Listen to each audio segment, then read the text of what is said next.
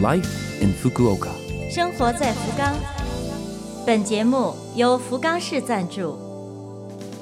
听众朋友们好，欢迎您收听我们的节目《生活在福冈》。本周是嘉宾访谈的时间，我们通过电话采访一位生活在福冈的中国朋友，请他和我们分享他的在日经历。你好，请您自我介绍一下。你好，我叫金芷宁，然后，呃，我的家乡是中国上海，我在福冈住了五年，我很喜欢福冈。嗯，来福冈是留学还是工作呢？嗯，是留学，我从高中开始就来了福冈，然后现在是大三，就读于福冈女子大学。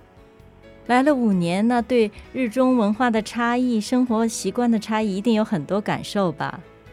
嗯，真的有很多。比方说，比方说，我刚刚来日本的时候，那时候还是个高中生，然后，嗯，第一次文化冲击就是在日本很少会看到人家走在路上一边走一边吃东西嘛。嗯，高中生，呃，你一般的在国内。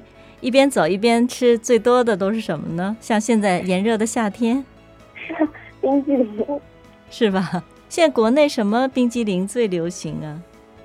现在国内什么冰激凌啊？可能是高迪巴的那种巧克力冰淇淋吧。哦，那实在是在日本街头很难有人看到，哈哈，一边走一边吃巧克力冰激凌的哈。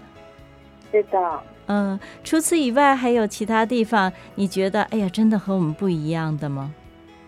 嗯，有，就比如说日本很多出租车的司机都是，就是白发的老爷爷，他们就是身体还是很好，我感觉。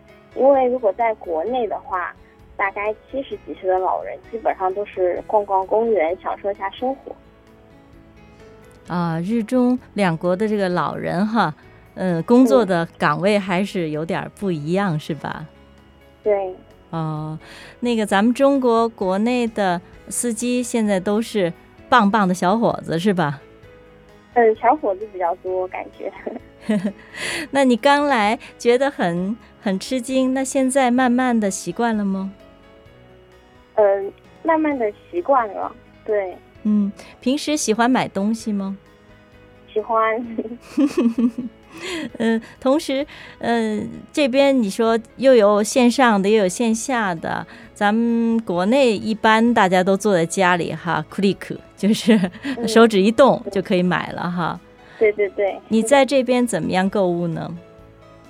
我一般会偏向实体店购物，因为众所周知，日本的服务就非常的好嘛。嗯，在日本如果不去实体店，觉得挺可惜的，是吧？是的，是的，日式服务必须体验一下。那说说咱们福冈，你在这边生活了五年，什么是你最喜欢的？